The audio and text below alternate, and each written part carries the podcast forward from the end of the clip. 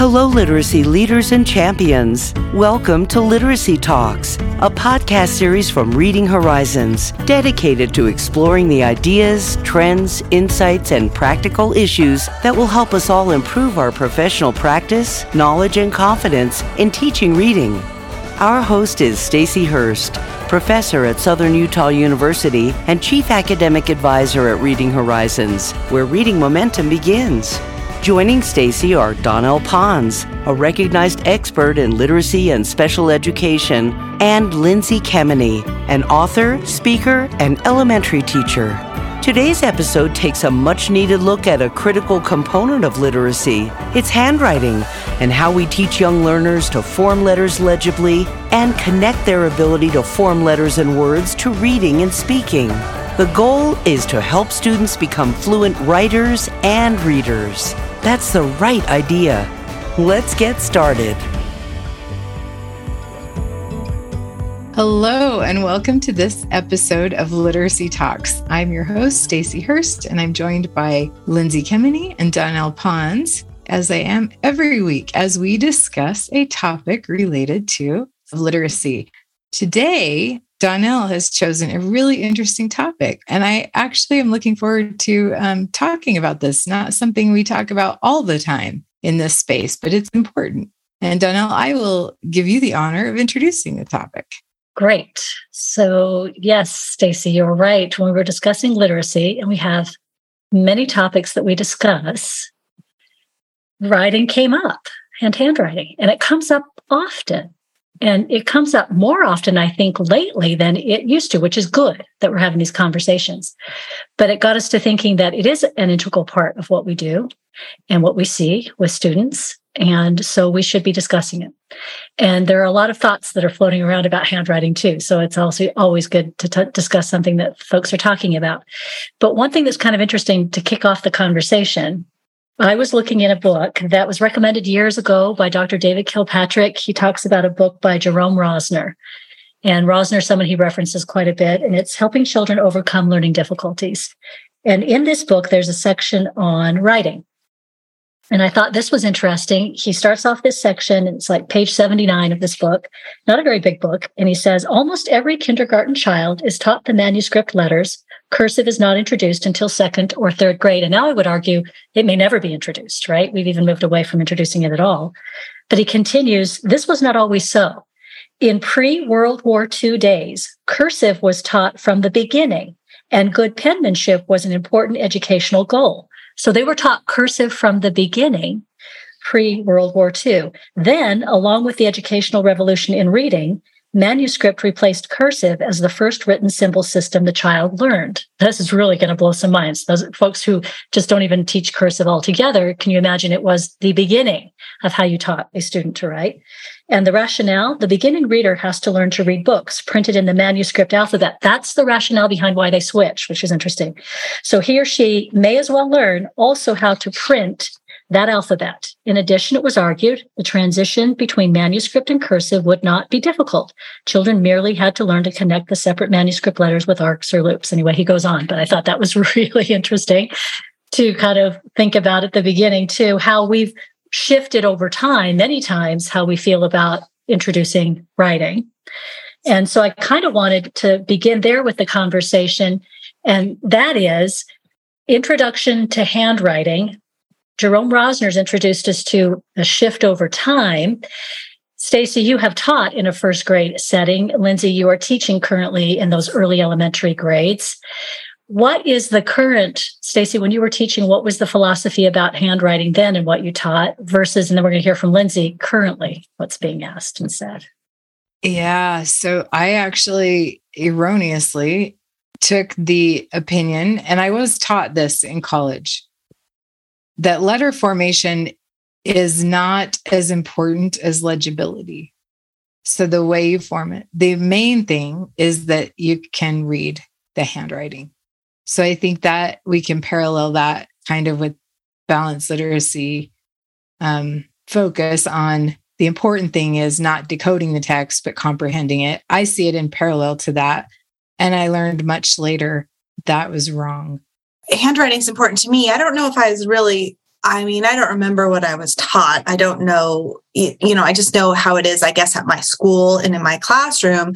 And we all talk about how important the formation is. And it's really hard, like breaking those habits when students come in and they all write their letters from the bottom. And so I spend a lot of time teaching them the correct formation. Interesting. So it's letter formation that's discussed. And then, Lindsay, can you pick up a thread for us? Has there been a piece that's been added to the handwriting that's come with the science of reading in terms of trying to connect the symbol with the sound or not? I don't hear people talk about it much. Um, I will say there is, because um, you were talking about how uh, they used to do cursive uh, before manuscripts, but there is research that manuscript learning to write manuscript letters helps them with their reading. And there's a research study, I'm pretty sure, yeah, it's Berninger 1997, where they found that um, teaching manuscript handwriting led to improved word reading. And sometimes I don't think we think about that, but helping them write those letters is going to help them learn their reading a little better. So yeah, I'm glad you picked that thread up too, because I thought it was interesting that at the time it was a thought process. Oh, it just makes sense that it would probably be better for the students if they're learning to write the letter in the same form they're reading, right? Yes. And then I'm glad that you've brought us up to date with research, Berninger, and I'm sure others that have research to back that up. So it seems like print or manuscript actually was in response to the printing press. Yeah. Yeah. Before we did write in a cursive format um, so it makes sense that that research says that it helps students with their reading because that's what we are reading mm-hmm. in print. Yeah. Right. Very good.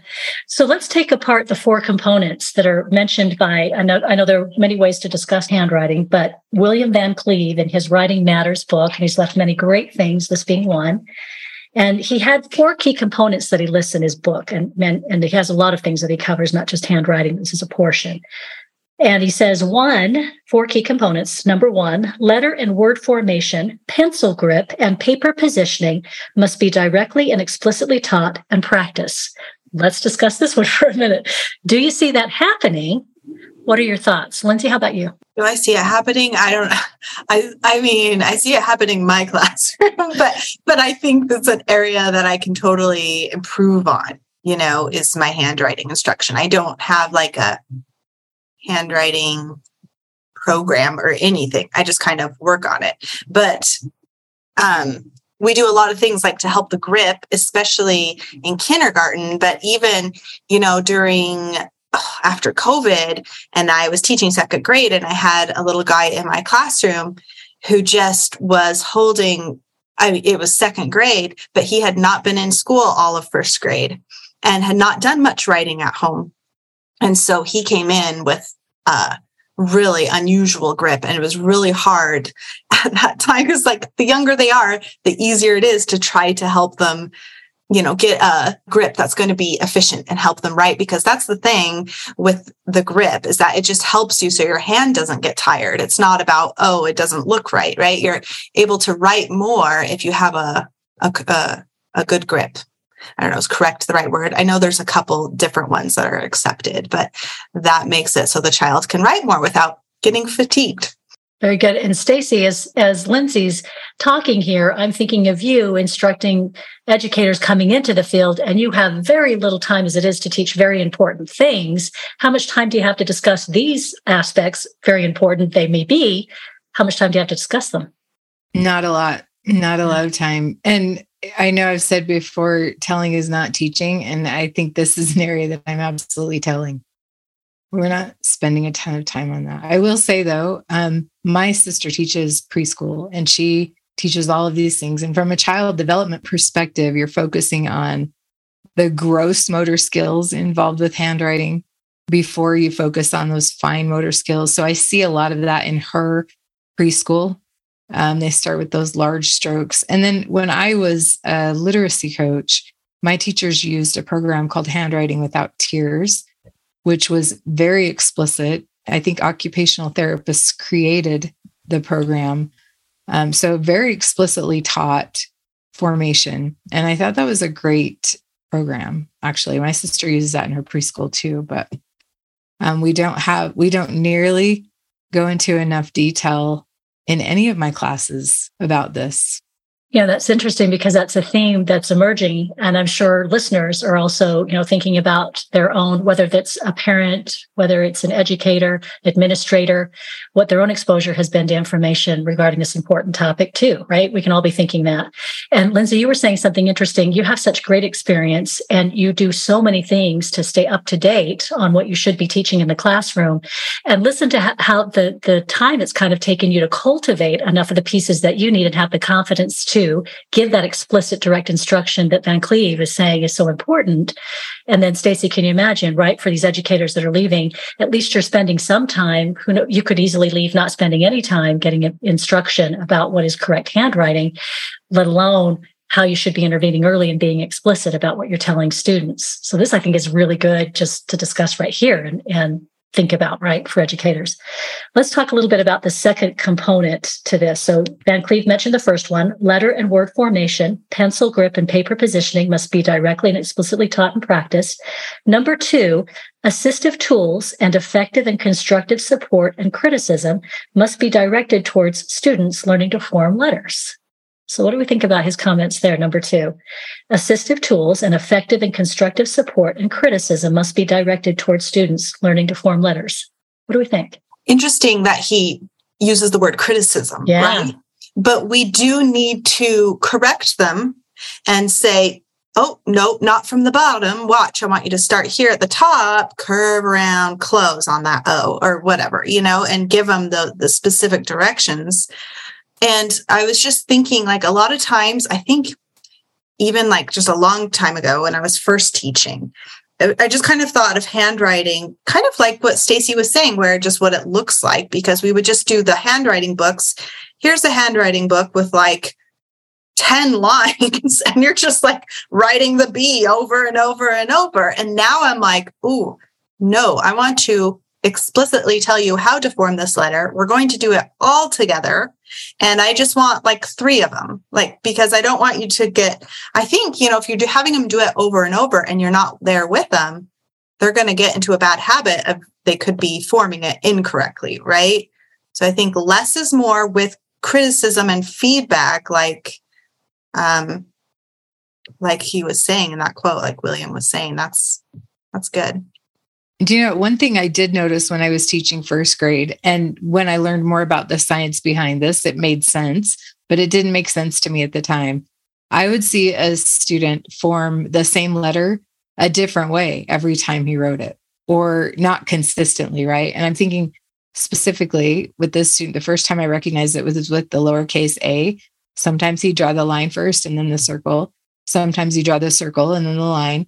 And that was inconsistent. And turns out that student struggled with his alphabet knowledge. It makes sense because he's not really connecting those aspects of um, print and, of course, the sound that's associated with it, let alone the name of the letter. So I think that is um, something to watch for. I also wonder about the role technology has played in how or if we instruct on these things, because I know I'm old enough that uh, I predate the internet.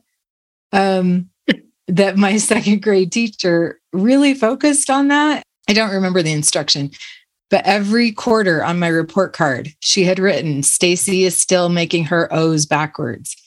And as an adult, I read that and thought, how do you know it's an O?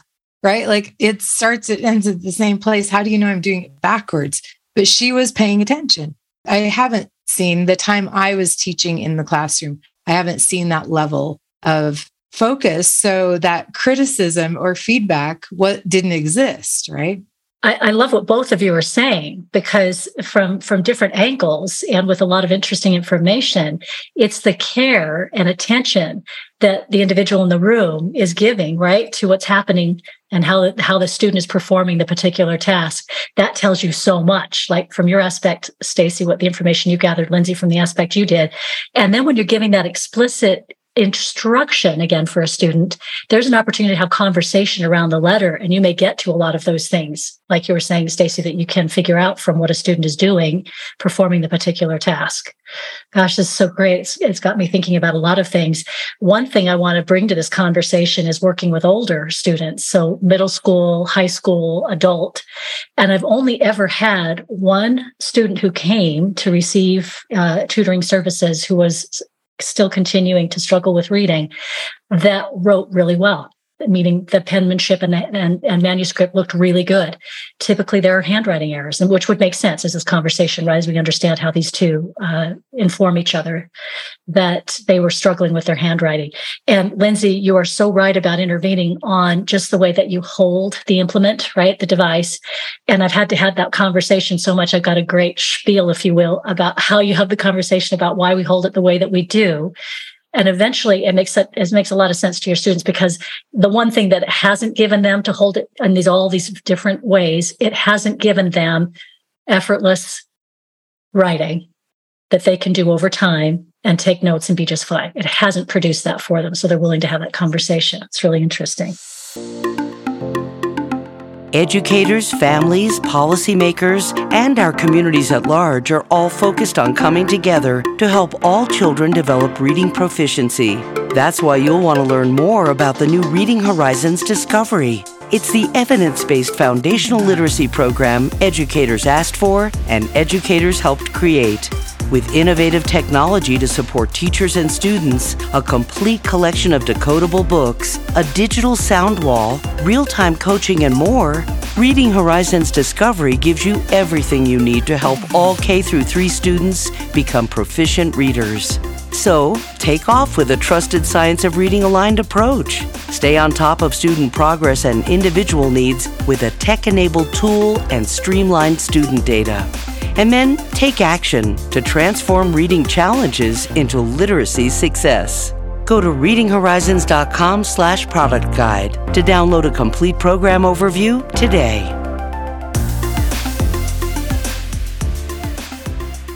Okay, so let's do number three. These first two have been really interesting. The third key component that he lists is students must develop the ability to assess their own handwriting.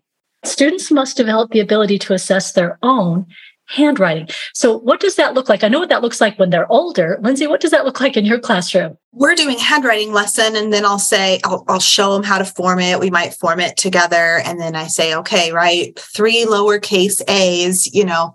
Um, oh, that just reminded me of something really funny at the beginning of the year. Okay, I'll tell that story in a minute. But um, I, I totally lost track of what I was talking about. Um, at the beginning of the year, I'll just tell the story now. Um, I just remember saying, showing them how to do the lowercase a, and they're little first graders. Okay, now you're going to write three lowercase a's. And it was like chaos. And I, I soon realized, oh my gosh, I can't do that. We've got to do it all together. You know, curve around, small down, A, ah, go to the next one, curve around, small down, A, ah.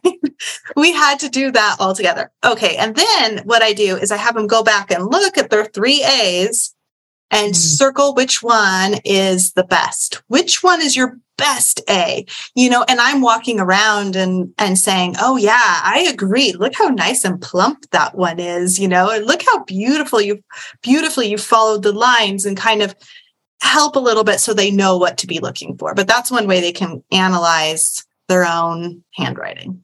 Yeah, that's a really good way. I've I've used that too and seen that to work well. And then students get into uh, conversations about I almost chose this one, but then I decided on this one. And it's really a good way to do it. I'm laughing too because just last week this came up in my one of my courses, and we're tutoring first graders currently. And um, we were talking about writing and development, that kind of thing and spelling. And they, my students had asked, What do I do if they spell a word incorrectly? And I said, Well, first of all, you want them to notice it, right? So draw their attention back to it. And I said, The best way to do that is to have them read their own writing. And so, on a very general level, they need to be reading their writing because it, that is sometimes when they either notice problems with the way they've spelled a word or formed the letter to the point that you can't read it, right? So even in first grade, I've seen that work. Yeah, in fact, that's the one I use with my older students is now remember the activity after this is we're going to read what we've written. And then it's like, oh, it looks quite different, right? Yeah, that's really interesting. Um, let's move on to number four. Teachers must set as their goal fluent writing. That's number four. Teachers must set as their goal fluent writing. So let's talk about what this looks like at different ages, right? And in different classrooms. What's fluent writing when you're first grade in those younger grades, K through three? So, Lindsay, let's talk a little bit. What is your goal? Uh, you definitely want them to develop automaticity with those letters so that they just know how to form them and it's easy. They don't have to think about it. So there's really a lot of growth throughout the year. Uh, and then something I do, I, I learned about and I wish I had time I was going to look up because I thought I saw this in a research article, but I, I can't remember. But I'm prepping this because someone might get like uncomfortable with this idea. But um, my students love it. And it takes like a lot of I don't know, confidence and like really comfortable in the classroom. And I really set this up where we are not competing against anyone except ourselves. But I will time for a minute and they will write the alphabet in order. And I set the timer and they use their whiteboards and they will write the alphabet. And then they get so excited for how far they got and they try to get further along in the alphabet you know, as we do it. So, okay, maybe we're going to try it again in a couple days. And you got to, you know, maybe they only got to G because it's like at the beginning of the year. And then maybe the next time they got to K and we're like, wow, that is awesome. And some of them are like, we, I wrote the whole alphabet twice. Amazing. And so they get so excited. They get so excited to try to beat what they got before. And so that's just, just measuring, you know, how fluent they are writing that alphabet. And of course, that takes alphabet knowledge too, because they they have to write it in order from memory, right? So that's great. And Stacy, how about you? What about in that space of teaching teachers? How do you help them have a goal? I mean, if you only have a few minutes to teach on this, are they getting a goal? Well, luckily, we do get to talk about it a lot when we're talking about writing instruction in general. We do talk about yeah. handwriting, probably not enough, but um, and phonics as well.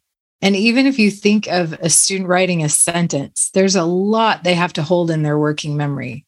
And if you've ever watched a first grader specifically in that task, especially the verbal ones that are telling you what they're thinking as they're doing it, and they'll get to a, a word and they're writing really pretty fluently. And then they'll say, Oh, is a B, is it this one or this one? And then they, and then they're off track.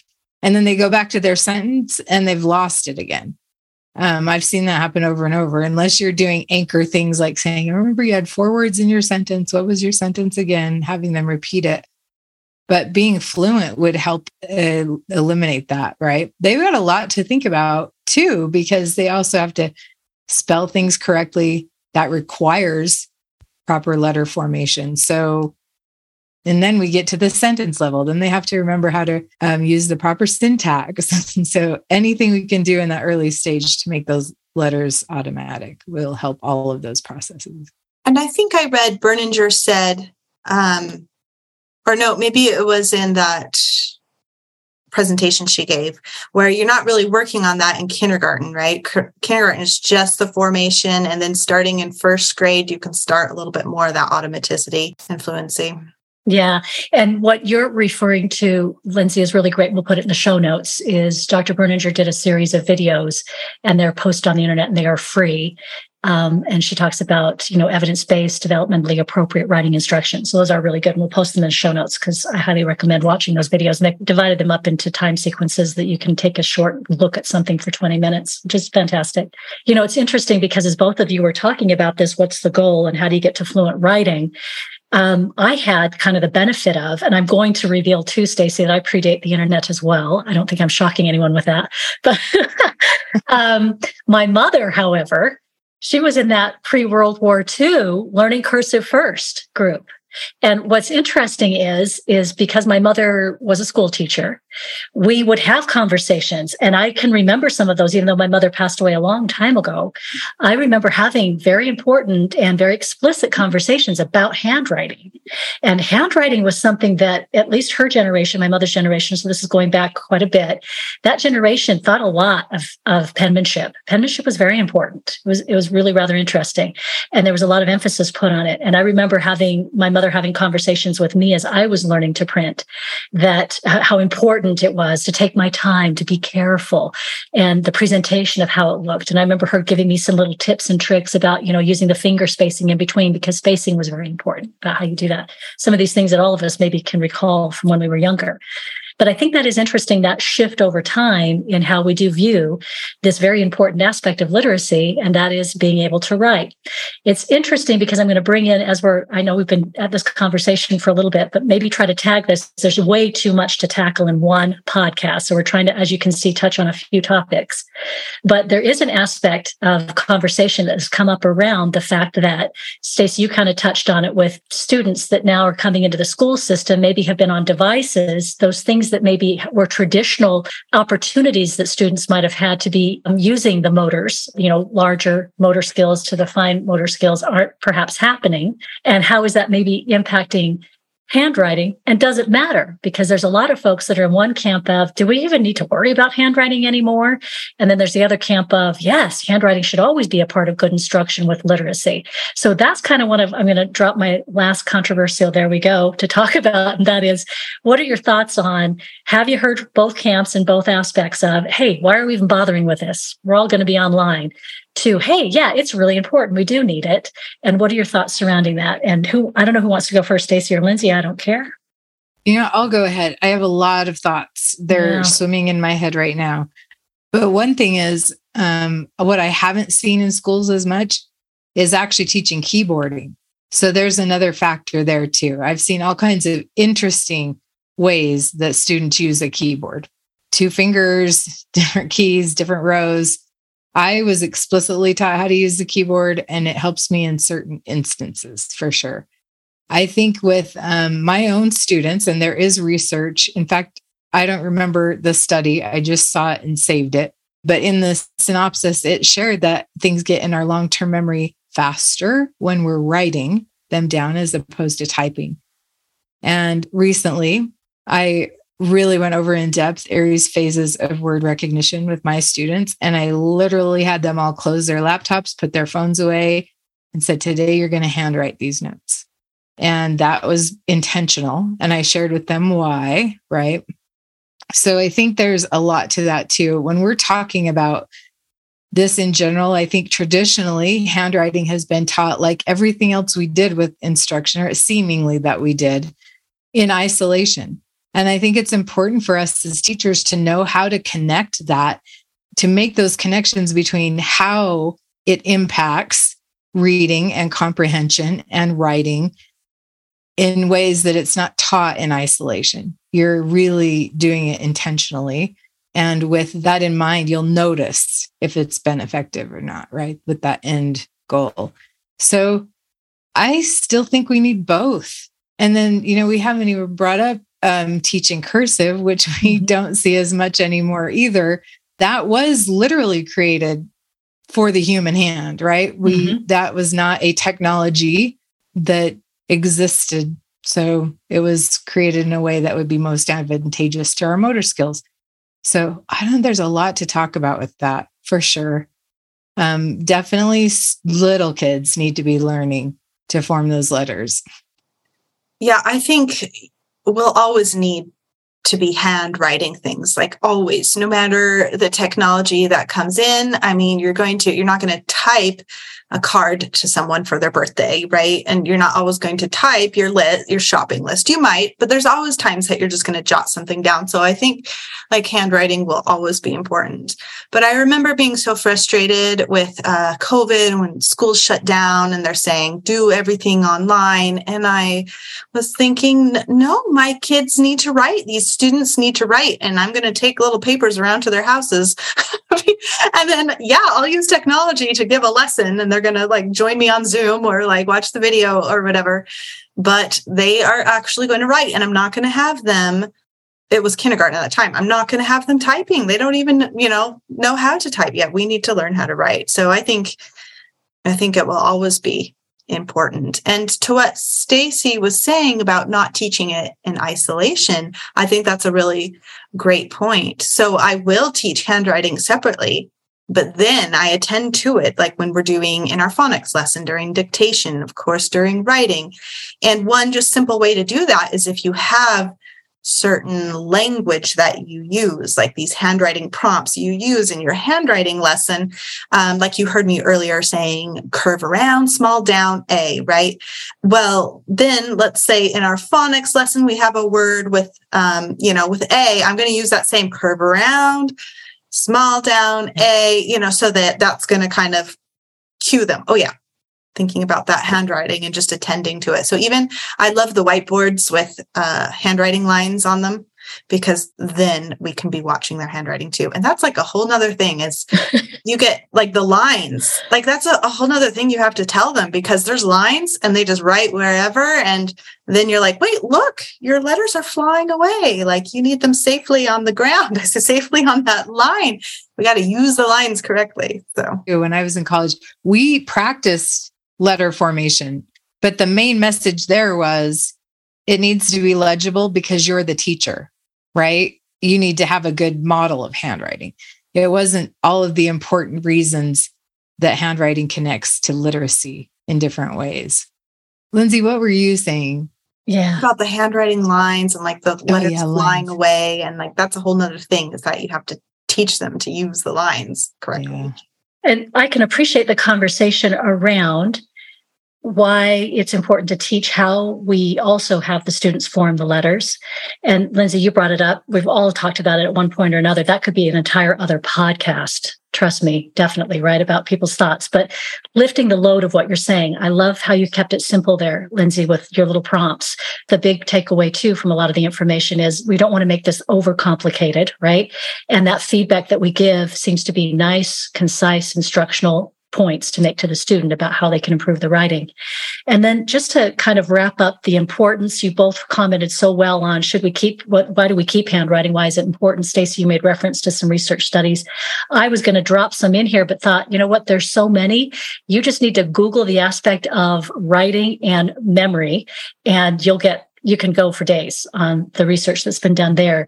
And it's important enough and it's significant enough that a lot of our great computer programming companies, I'm not going to name names, when they are coming up with new technologies and interfaces, they have tried to, at least one I know for, for sure, has tried to keep an interface where there's some sort of scribe or handwriting portion because they know of that importance of having that, particularly for students. So that is, that's a whole thing to study as well. And then I just want to leave this one because to me, it was really a good uh, indicator of how important this skill is and why we do need to teach it well to our students. I have a, an individual who's a really good friend who has dyslexia. She is a doctor and she's a very good doctor. And i'm i'm so thrilled that she became a doctor. It wasn't an easy route obviously because of dyslexia not an easy route. But one of the things that she says many times when she tells her story about how did you become a doctor because many people who have dyslexia want to hear that story and others. And she always says the only way i made it through medical school is i literally rewrote my medical books that's how I was able to take in and retain things because my reading was at a level where it wasn't so great, wasn't all that fluent for me, but I would rewrite everything. And that she said was critical. That was the point at which it became mine and I could remember it. And she said, if you think I'm joking about rewriting my, I have them. She's kept, wow. she literally rewrote her medical journals. And that she said is what got me through medical school. So this writing piece is so very important. Wow. Yeah, that is critical.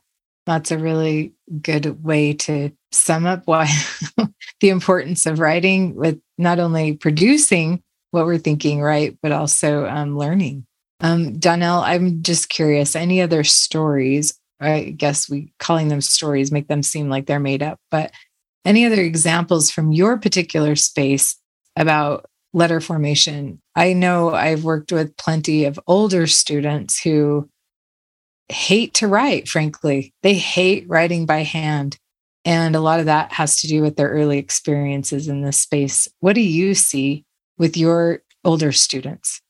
Yeah, it's, you know, it's an interesting space and it's an interesting space to be in where that's what you're doing with an adult because when you think about it you can have interactions with adults all the time and never really know if there is a literacy challenge but that's the first thing that's the first conversation i'm having with adults that i've just barely met so that's that's a really interesting mm-hmm. relationship to have with with adults in this space but the writing piece is kind of interesting one of the if you'll typically on this journey, one of the things they'll want right away, if they've really struggled with writing, is to be able to sign their name, because that has been a challenge on documents. And as an adult, you often have to just casually sign your name to things.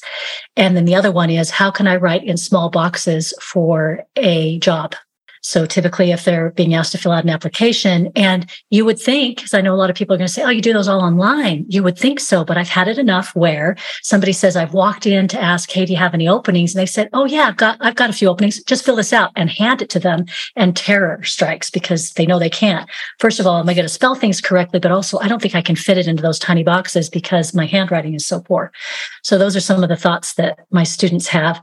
And then I, we spend a lot of time with getting the right uh, implement to write with and making sure you've had instruction about correct formation and making it simple, like you guys were both talking about simple directions for letter formation. And then also visually seeing someone else write a correct letter. This is Berninger has done a lot with the mind's eye, she calls it, but seeing someone correctly form letters. We'll just do copywriting. We call it copywriting or mirror. When I write, they write. And that is also a, a nice tool for my students. And then making sure they're writing onto a piece of, of either a whiteboard at first that has the lines on it. Cause that's another one. How many times adult students are expected to write without lines when they still need that support until they can get to the point where they can't. But I mean, I could go on for for a long time, but those are just a few of the things. Well, thank you for answering that question.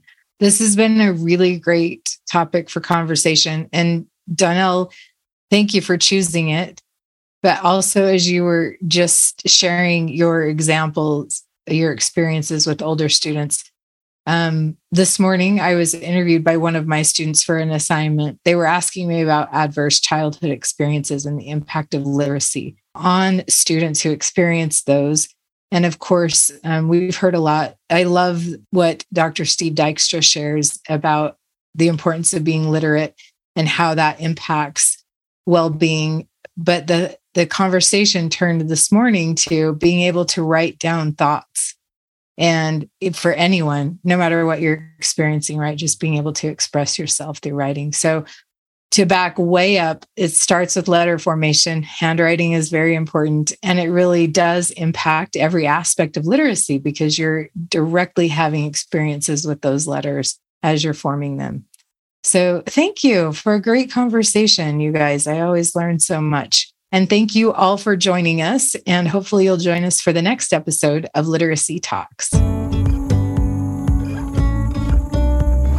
Thanks for joining us today for Literacy Talks, the podcast series for literacy leaders and champions everywhere.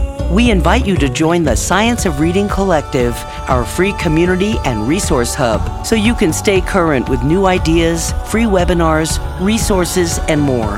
And be sure to visit Literacy Talks online for resources, access to every season's episodes, and more at readinghorizons.com slash literacy talks. It's an exciting time to teach reading and ensure your students reach grade level proficiency this school year. Literacy Talks comes to you from Reading Horizons, where reading momentum begins. Join us next time.